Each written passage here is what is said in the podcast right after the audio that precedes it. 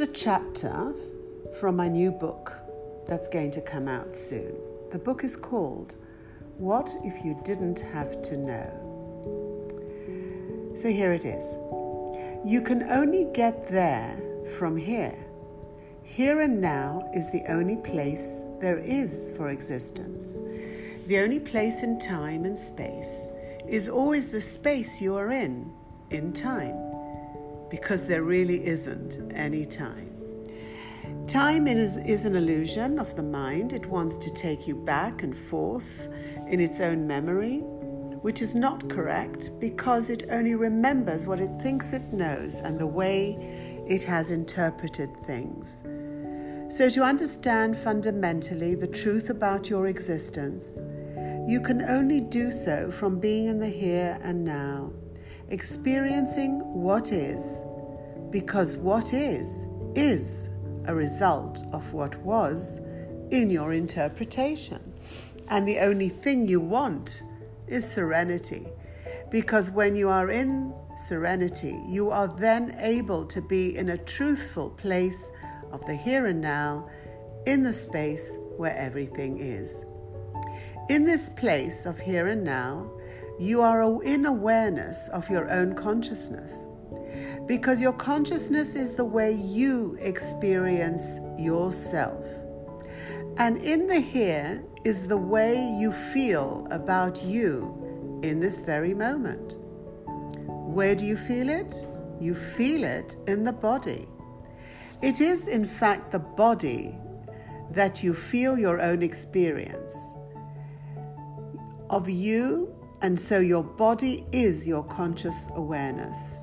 So when you are in your conscious awareness, where you are not in the mind space of yesterday or tomorrow, which have already been established is an illusion.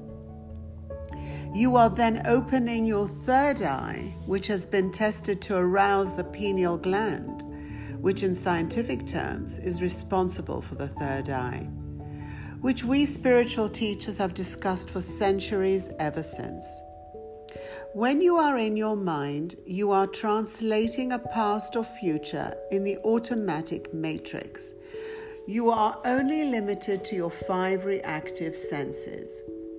When you are automatically reacting through your five senses to a situation that is happening, you are limited because you are reactive through your familiar sense of smell, taste, sight, hearing, and skin, and only through something that you think you've already known and seen before.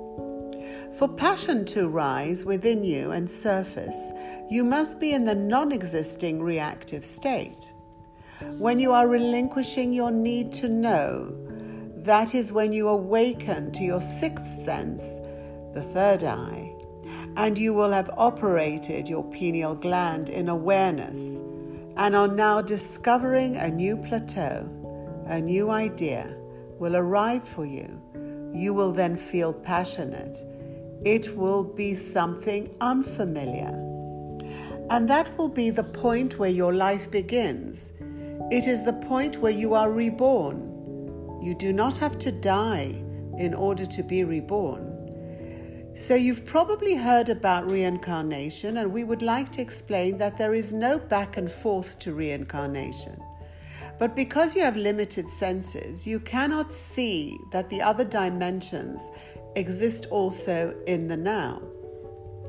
We know that this may be, in your terms, mind boggling to accept.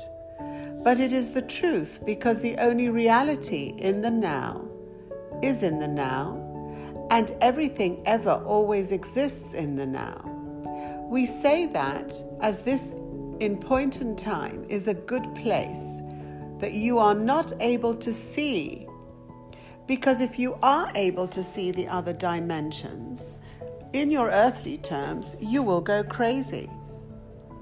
But the reason we are mentioning this is because the whole point of reincarnation is the ascension of consciousness and we want to say that the ascension to a higher consciousness happens when you are in the body playing a particular role, when you allow yourself to relinquish your need to know. This is a paradox, we understand, but this is how it is explained. Every time you have a raise in consciousness while you are in the role you're playing at this moment, you have just reincarnated. You have separated yourself from part of a personality you knew to be yourself in a moment. To get accustomed to the new you, and it may be a little fearful because it is unknown to you.